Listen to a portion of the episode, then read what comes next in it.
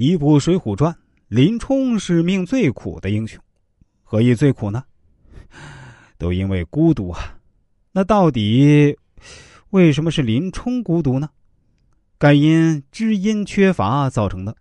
一般认为啊，林冲同鲁智深一赞成莫逆，智深正使的活犯。只见墙外一个官人看见，喝彩道：“端地使得好！”智深听得收了手，看时只见墙边缺口站着一官人，头戴一顶青纱抓脚头巾，脑后两个白玉圈连环鬓环，身穿一领单绿罗团花战袍，腰系一条双塔背银带，穿一对磕爪头朝样皂靴。手中执一把折叠纸西川扇子，生得豹头环眼、燕领虎须，八尺长短身材，三十四五年纪。口里道：“这个师傅端地非凡，使得好器械。”后来鲁智深千里护送林冲发配，再回来，鲁智深与林冲的徒弟操刀鬼曹正先后落草于二龙山，都是二人友谊的见证。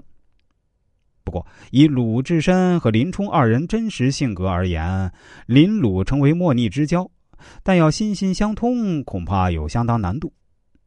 林冲比较清高、自律且克制，鲁智深乃肯这样，入佛门且吃肉。听说好友史进被拘，便不管一切的去救，典型的豪放之辈。如果一定要在梁山找个林冲的真正莫逆，可能只有武松。二人呢都比较自律克制，不是情感指挥手中家伙之辈。后来武松断臂留在六合寺，没有随宋江等回京。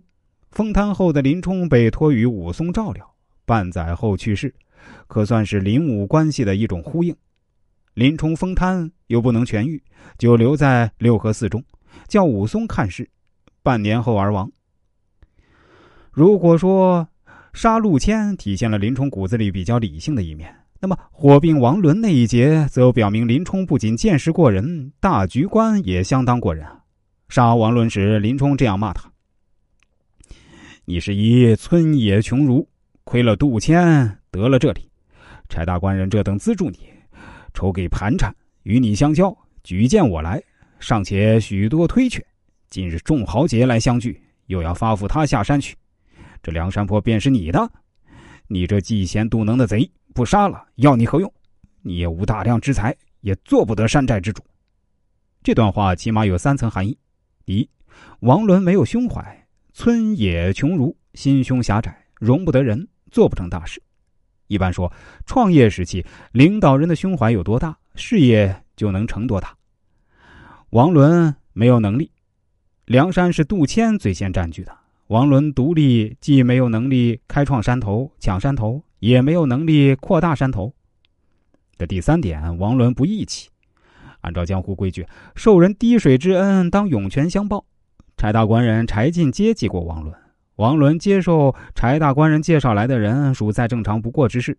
因为特殊原因，不认人情，不留林冲，属情可原。但不容生辰纲的七位英雄，是情理难容的。